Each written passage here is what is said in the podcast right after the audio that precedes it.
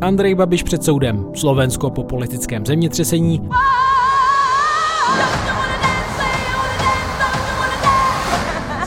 A Whitney Houston v kině. Je tu výhled očekávaných událostí týdne podle novinářů a novinářek týdeníku Respekt. Podnětný poslech vám přeje ještě pán Sedláček. Prvním hostem dnešního podcastu týdeníku Respekt je Jaroslav Spurný, který sleduje soud s Andrejem Babišem. Ten je obžalován z podílu na 50 milionovém dotačním podvodu. Vítej. Dobrý den.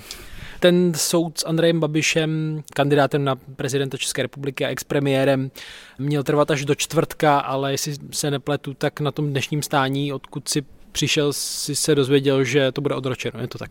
Ano, na konci, na konci dnešního líčení soudce Jan Šot rozhodl, že to bude odročeno na 4. ledna, protože obhajoba přišla čerstvě s ekonomickými znalci, trvá na jejich výpovědi a zároveň oznámila, že ti svědci nemůžou přijít dříve než 4. ledna na které bylo tak předběžně to řízení, kdyby náhodou to nevyšlo tenhle týden nařízeno, tak eh, obhajci evidentně našli tady takovou skulinu, jak to co nejvíce oddálit. Řekl bys tedy, že taktikou obhajců je to protahovat? Já se po dnešku domnívám, že taktika Andreje Babiše je, aby ten rozsudek nebyl vynesený a teď už nepřed, nepředjímám ani osobozující, ani odsuzující, aby byl eh, vynesený po prezidentských volbách. Eh, já se domnívám, že Andrej Babiš předpokládá, že bude odsouzený, protože řada okolností toho soudu svědecké výpovědi i dnešní jednání tomu, tomu, tomu, tomu nahrávají a opravdu to riziko jít do voleb jako kandidát odsouzený za, za podvod je špatná zpráva pro voliče, ale je to zejména špatná zpráva pro zahraničí, pro naše spojence z Evropské unie, z NATO a tak dále. Ten soud začal už v září, tohle je jeho poslední dějství, tak na co se tam ještě čeká? Co se ještě soud eh, může rozvědět?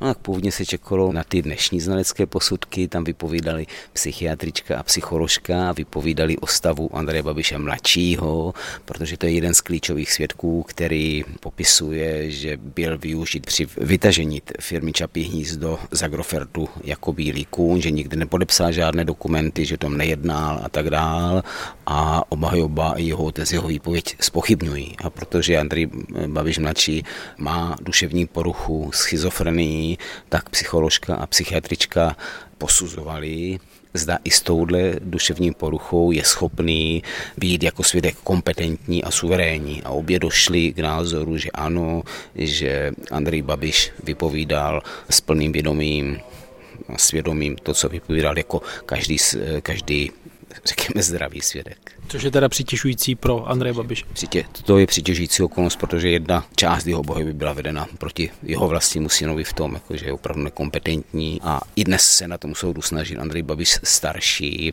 poukázat na některé věci, o nich tvrdil, že jsou lži od jeho syna soudce ho musel přímo okřiknout a napomenout. Ten soud tedy byl odročen do 4. ledna, první kolo prezidentské volby je 13. ledna. 13.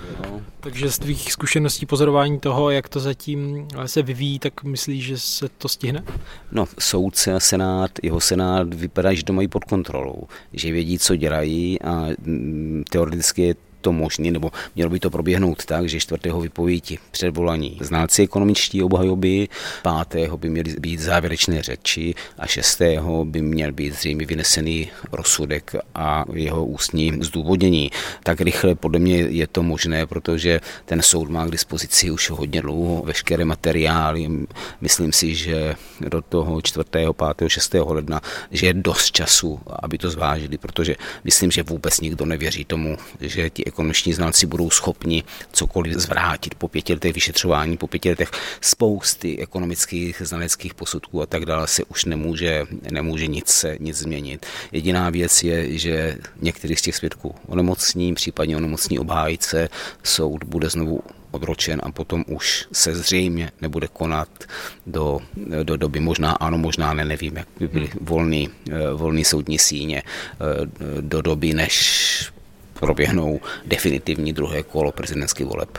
Eh, ty si do aktuálního Respektu napsal článek s titulkem Babišovo vychýlení, kde se právě věnuješ té otázce, jak by ten eh, případný rozsudek, eh, verdikt mohl ovlivnit výsledek i prezidentské volby. Tak za tebe je to, je to podstatné pro lidi, kteří se rozhodují, protože jsem mluvil i s politology a dalšími odborníky. Z hlediska expertů, se kterými jsem mluvil, tak by ten rozsudek, ať už osvobozující nebo odsuzující, neměl zasáhnout to jádro Babišových voličů, že tam by se to nemělo změnit, ať to dopadne, jak to dopadne, on by mohl zasáhnout ty nerozhodnuté svědky, aspoň tu část, která zvažuje, že by to mohla hodit Andrej Babišovi nebo, nebo nemusela. Já osobně tam ale považuji za daleko důležitější to, o čem tam mluví právníci, bývalá ústavní soudkyně Wagnerová nebo renomovaný ústavní právník pan Kysela, ti vlastně upozorní na, a proto vychýlení, na to vychýlení toho, že vlastně na post prezidenta kandiduje člověk, který je v trestním řízení obžalovaný ze závažného podvodu a vlastně veřejnost to nějak zvlášť eh, nevzrušuje. Že, že veřejnost tady projevuje jakousi právní, eh, morální, společenskou neznalost, to prostě je nepřijatelný. Zatímco na ostatních kandidátech si hledají mouchy, co, kdo, kdo, tak tady máme jednoho kandidáta opravdu obžalovaného a já nepřijímám tu vinu. Obžalované za závažné věci a vůbec se o tom nedebatuje. To znamená, že ten systém už je vychýlený. Už ty lidi nemají jako morální autority soudy, mm, vyšetřovatele, policii, státní zástupce, ten systém, ale prostě jedince, v tomto případě autoritativního jedince Andreje Babiše, který jim něco říká a oni mu to věří. A to nikdy není pro společnost dobré, když tak velké procento lidí, 25 až 30 voličů, řeknu, voličů možná společnosti věří Andreji Babišovi a to je prostě nebezpečí, že přijde do vychýlení české společnosti k té autoritativnosti. Pro pořádek, on kdyby tedy byl odsouzen před tou volbou, tak Jemu to ale nebrání. Ne, ústava mu dovoluje kandidovat jako odsouzenému. Dodám, že byl odsouzený nepravomocně, že by tam zcela jistě přišlo odvolání, buď jeho, pokud byl odsouzený, nebo státních, státních zástupců a pak by to ještě roz, rozhodoval vyšší soud. V případě, že by byl zvolený, tak celý tady ten proces bude zastavený až do konce doby jeho prezidentského mandátu, jestli na pět.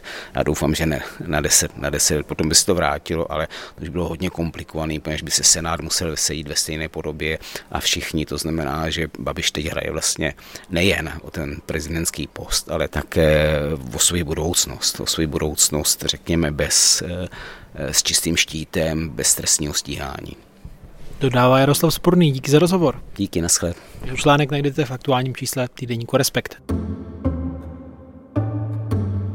Na Slovensku padla minulý týden vláda. O tom, co se tam bude v politice dít, píše v aktuálním čísle moje kolegyně Ivana Svobodová. Vítej. Ahoj. Eh, na úvod, jak bys popsala tu aktuální politickou situaci na Slovensku? Já jsem úplně na úvod podcastu mluvil o tom, že došlo na politické zemětřesení, ale tam ty otřesy trvají už opravdu dlouho, že? Přesně tak. Ta vláda byla v nejistotě v podstatě od počátku jejího vzniku, kdy ještě byl eh, jejím premiérem Igor Matovič. To je asi dva, tři čtvrtě roku od samého počátku bylo jasné, že ta spolupráce těch koaličních vlád nebude jednoduchá a taky nebyla. Slovensko je v podstatě v permanentní politické krizi celou dobu, která měla mnoho obratů, které třeba po roce vládnutí tehdy vyvrcholily tím, že Igor Matovič odešel z postu premiéra, stal se ministrem financí na nátlak kolegu, protože jinak by ta vláda padla už tehdy, kdyby to neudělal. Ale od té chvíle je zase pod tlakem, ať odejde z té vlády úplně, protože jeho kolegové s ním odmítají spolupracovat a nechtějí s ním v podstatě nic mít na té vládní úrovni.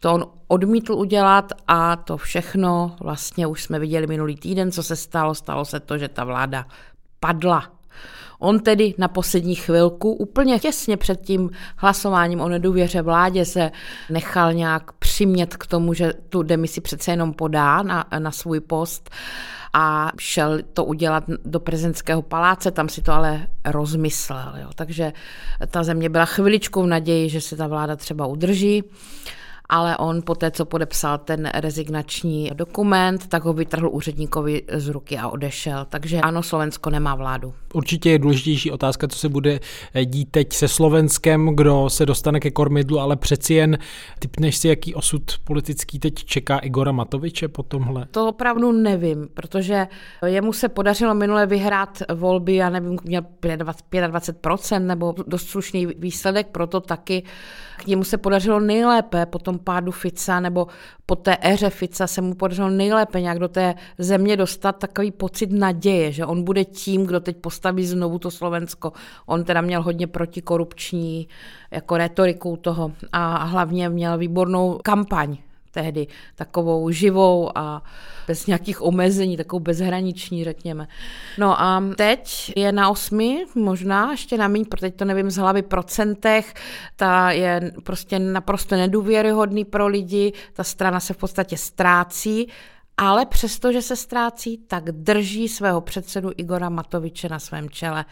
Tam samozřejmě hodně šlo o to, co ta strana Olano neboli obyčejní lidé a nezávislé osobnosti udělá eh, s Igorem Matovičem. V jejich moci by bylo ho jako odstranit z té vlády nebo toho poslaneckého klubu třeba, nebo v podstatě převolit si tu stranu nějak ale oni to neudělali a i teď po tom všem za ním stojí dál, čili budoucnost Igora Matoviče ve straně Olano je jasná, on bude dál jím předsedou a dál bude jako lídr, ale ve slovenské politice to je úplně nejasný a v podstatě se dostává na okraj zájmu. Co by mohl přinést tento týden? Jak rychle to můžou řešit? Nevím, jestli ještě teď před Vánoci může dojít na nějaký krok. Já si teda myslím, že se nestane nic zvláštního tenhle týden, protože ono přesto, že minulý čtvrtek večer padla ta vláda, eh, tak ehm, okamžitě samozřejmě tady byly myšlenky na předčasné volby, což se, ať člověk počítá, jak počítá v tom parlamentu jejich, jeví jako jediné racionální řešení. Jenomže už přes víkend se potvrzovalo, že některé ty strany nemají zájem od předčasné volby, nebo respektive, co tam mluvím se slovenskými třeba politologi nebo kolegy, vlastně tam je asi všem jasné, že musí být předčasné volby, ale část toho parlamentu se tváří, že je možné tady ty trosky rekonstruovat a získat novou důvěru, zrekonstruovat vládu, postavit nějakou jako jinou ale to prostě nevychází a myslím, že k tomu nemůže dojít. On se tam totiž do toho ještě promítá taková věc, že oni nemají schválený rozpočet, ten rozpočet připravil Matovič, ty strany některé ho nechtějí schválit, část toho Olana na tom teda trvá, že to musí schválit. Oni se teď tak v takovém zvláštním, jako v takové směsi problému motají a není úplně jasné, jak to všechno myslí. Jako nedovedu si představit nic jiného, že ty předčasné volby budou, ale myslím, že tenhle týden to rozhodnutí, kdy a jak to bude vypadat, nepadne. Ten další možný scénář, který tam zmiňuješ, je jmenování úřednické vlády, ale do toho se tedy prezidence Zuzaně Čaputové příliš nechce, je to tak? No do toho se vlastně nechce nikomu. Totiž Slovensko to má komplikovanější v tom, že jejich ústava nedovoluje, aby se ten parlament rozpustil. Oni nemůžou vyhlásit ty předčasné volby, aniž udělají ten krok, že změní změní ústavy, že to novelizují. Potom to teprve můžou udělat. Na to dostali čas do konce ledna. Ono to vůbec není složité, oni už ty návrhy mají připravené, protože těch krizí už pár bylo, takže tam stačí to odhlasovat, ale vzhledem k tomu, že jsou v tom stavu, v jakém jsou, tak teď to úplně nevypadá, že by se mohli zhodnout na tom, jak budou měnit ústavu. Ovšem, pokud ji nezmění, tak pak už nezbyde nic jiného, než, než aby prezidentka, přestože to nechce udělat a vlastně to nechce nikdo a oni v tom tu tradici ani nemají, aby ustavila úřednickou vládu. Nicméně ti pozorovatelé na Slovensku se zhodují, že teď je to taková spíš retorická cvičení, co všichni předvádějí, a že nakonec k té zhodě nad změnou ústavy a nad předčasnými volbami nějak dojdou. Ještě závěrem řekla bys, eh, kdo na téhle té vleklé krizi politicky vydělává na Slovensku? Teď myslím, kdo na tom naopak získává třeba body z opozice. Na Slovensku samozřejmě kontinuálně roste jak strana Hlas, tak strana Smer. Strana Hlas se dlouhodobě drží jako první, to je odštěpek od Ficova smeru před minulými volbami, vede to Peter Pellegrini. A hned za ní se drží prostě Fico a Smer a tihle samozřejmě budou mít jako ten zisk, pokud se něco nestane největší v těch volbách, tyhle strany. Říká Ivana Svobodová. Děkuji za rozhovor. Není zač týdenníku Respekt tento týden najdete v rámci dvojčísla opravdu velkou porci kulturních typů a navrh literární přílohu, ale pojďme teď k jedné konkrétní události. Oh,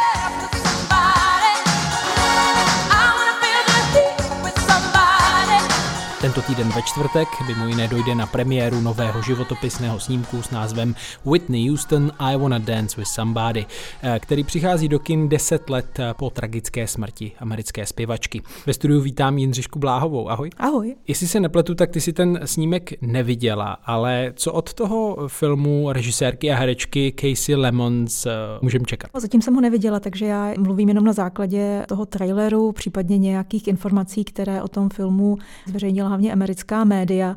V podstatě lze čekat dvě věci. Očekávám, že to bude další z těch velklepěji pojatých životopisných hudebních filmů, velkofilmů. Letos jsme měli Elvise Presleyho s Elvisem, což je přirozené pokračování nějakého cyklu, který odstartoval z Bohemian Rhapsody v roce 2018. Následoval Elton John, Aretha Franklin v seriálech třeba Sex Pistol. Takže ten, ten cyklus je jako jasně daný trend současnosti a jenom v tenhle moment došlo i vzhledem k tomu výročí, které si zmínil. Vlastně v únoru to bude už 11 let, 23 to bude 11, ona zemřela v únoru. Eh, takže je to tam jako těsně ke konci toho roku. Takže na ní prostě došlo, o Whitney Houston v minulosti nějaké filmy už vznikaly 2015, byly to spíš takové jako životopisné snímky televizní, které se spíš věnovaly tomu vztahu s jejím manželem Bobby Brownem, tomu kontroverznímu vztahu. A tenhle film, já podle toho, co jsem viděla, ono k tomu odkazuje i ten název I Wanna Dance with Somebody, což je jeden z těch singlů z jejího druhého alba Whitney z roku 87, jedna z jejich nejslavnějších písní tak eh, vlastně odkazuje k tomu těžišti, že tím těžištěm asi budou ta 80. léta a ten vzestup, což je vlastně takový ten oblíbený příběh ze skromných začátků, byť všichni víme, že Whitney Houston tu cestu měla poměrně umetenou vzhledem k tomu, z jaké rodiny pocházela a kdo byly její eh, tety a ona byla vlastně obklopená show businessem a ten její nepopiratelný talent měl kde růst. Takže z těch začátků nějakém sboru eh, v kostele až k té popové divě prostě 80. let tomu hlasu. Takže ten akcent eh, bude na ta 80. léta s tím, že teda ta rodina, která to schválila, vlastně tvrdí, že to nebude jenom o tom vzestupu, ale i o různých trablech, kterými třeba procházela, ale myslím si, že to bude hlavně o těch momentech toho vzestupu k té slávě, o tom jejím hlasu, že ta oslava bude, ten akcent bude na tu muziku, na tu hudbu. Zpěvačku eh, stvárnila méně známá herečka, můžeme říct, ta angličanka Naomi Eki. Tak eh, je to dobrá volba, nebo jak bys ji zhodnotila? Ona má za sebou jenom takové menší role, mimochodem v jednom z díle Star Wars. Já si myslím, že je to vlastně volba, která často dává smysl z hlediska producentského, aby ten herec nebo herečka nebyli zatíženi ničím jiným, vlastně, aby se mohli vtělit do té postavy maximálně. Je to i objevování nějakého hereckého talentu, který se snoubí s tím příběhem objevování té pěvecké hvězdy, v tomto případě Whitney Houston. Ostatně u Elvise je to ten samý model, kde uh, ho hrál uh, Elvise vlastně Austin Butler a byl také objeven. Je to, je to vlastně takový jako dvojí narrativ, který se k tomu dobře váže. K té režisérské volbě ta režisérka jejíž jméno možná není úplně tak známé, ale ona je vlastně hodně spojovaná s vyprávěním příběhů afroameričanů, ať už jsou to tedy, řekněme, třeba nějaká melodramata, jižanská melodramata prostě z Louisiany, takového tradičnějšího střihu, nebo natočila životopis o Harriet Tubman, jedné vlastně z nejvýraznějších postav boje proti otrokářství, otroctví, eh, ženě, která uprchla sama z otroctví a pak pomáhala vlastně dalším otrokům na svobodu.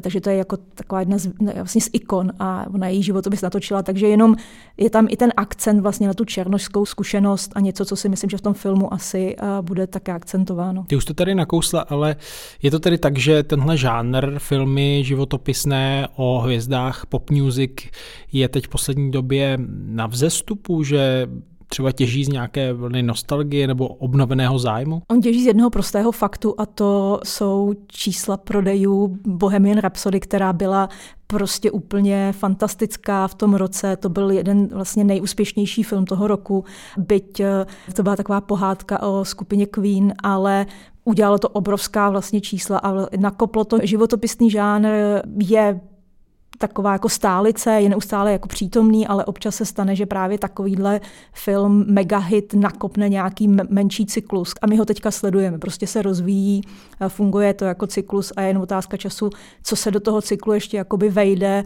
než, než některý ten film pohoří a nebude vlastně tak úplně zajímavý. Vytěžují se ta největší jména od Elvise přes Eltona Johna po Artu Franklin, po jiný typ publika, ale ono těch velkých men jakoby dochází. Kdo si troufne na Michaela Jacksona, bych byla zvědavá, ale možná si někdo troufne. Ale je to vlastně cyklus, který úplně jako byl jasně odstartovaný Bohemian Rhapsody. Když pomeneme i tenhle žánr, nebo eh, nevím, jestli něco dalšího se chystá, ale máš nějaké další typy na novinky, na co vyrazit do kina nebo si pustit v televizi teď v nadcházejících dnech a týdnech? Podobně novinka, byť už teda skončila, tak já si myslím, že doporučit vždycky intenzivně jako jednu z nejlepších věcí uplynulého roku. Bílý lotos, seriál, pokračování vlastně druhá série, tentokrát zasazená v Itálii, vynikající žánrový mix s jakou mírou prostě subverze a ironie na HBO. Nebudu prozrazovat jenom stačí to jméno, každý ať si to jakoby najde, je to fakt skvělá věc. Bílý lotos a všech sedm dílů je k dispozici s fantastickým finále. A pak vlastně z věcí, které teďka jsou také v kinech a jsou třeba menší, tak um, určitě bych doporučila třeba dokument Kaprkot, který vyhrál vlastně festival v Jihlavě.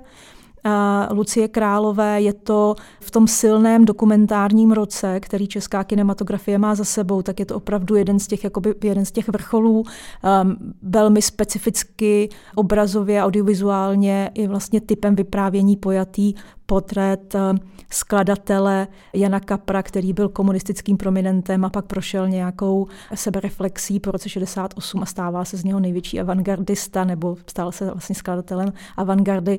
A ten dokument vůbec není tradiční, byť možná, ne, není to Whitney Houston, přestože je to také dokument o, o, o hudební figuře, ale je, vla, je vlastně strašně koncepčně promyšlený a klade si i zajímavé otázky o tom, jak si vlastně pamatovat život, nebo co z toho života ukázat, nebo jak vůbec natočit životopis. Je vynikající, jako i uvažování o paměti. A pokud by si chtěl někdo odpočinout, eh, což se o Vánocích hodí, tak eh, na Netflix přijde pokračování na nože eh, Glass Onion s eh, Danielem Craigem jakožto své rázným ženským detektivem, který zase vyšetřuje svůj další případ. Eh, film, který slibuje hodně opulence, obrazové i řekneme nějaké vypravěčské. Dodává Jindřiška Bláhová, mimo jiné spoluautorka podcastu Týdeníku Respekt. Bláhová a Turek se dívají, kdy spolu s kolegou Pavlem Turkem sledují filmy i seriály a poté je komentují, hodnotí. A jestli se nepletu, tak ten příští díl bude právě právě o White Lotus, je to tak? Přesně tak, my jsme velcí fanoušci s Pavlem a chceme mu věnovat jednu epizodu detailně. Tak se budeme těšit. Děkuju. Pokojné svátky, třeba i ve společnosti dvojčísla týdeníku Respekt vám přeje Štěpán Sedláček.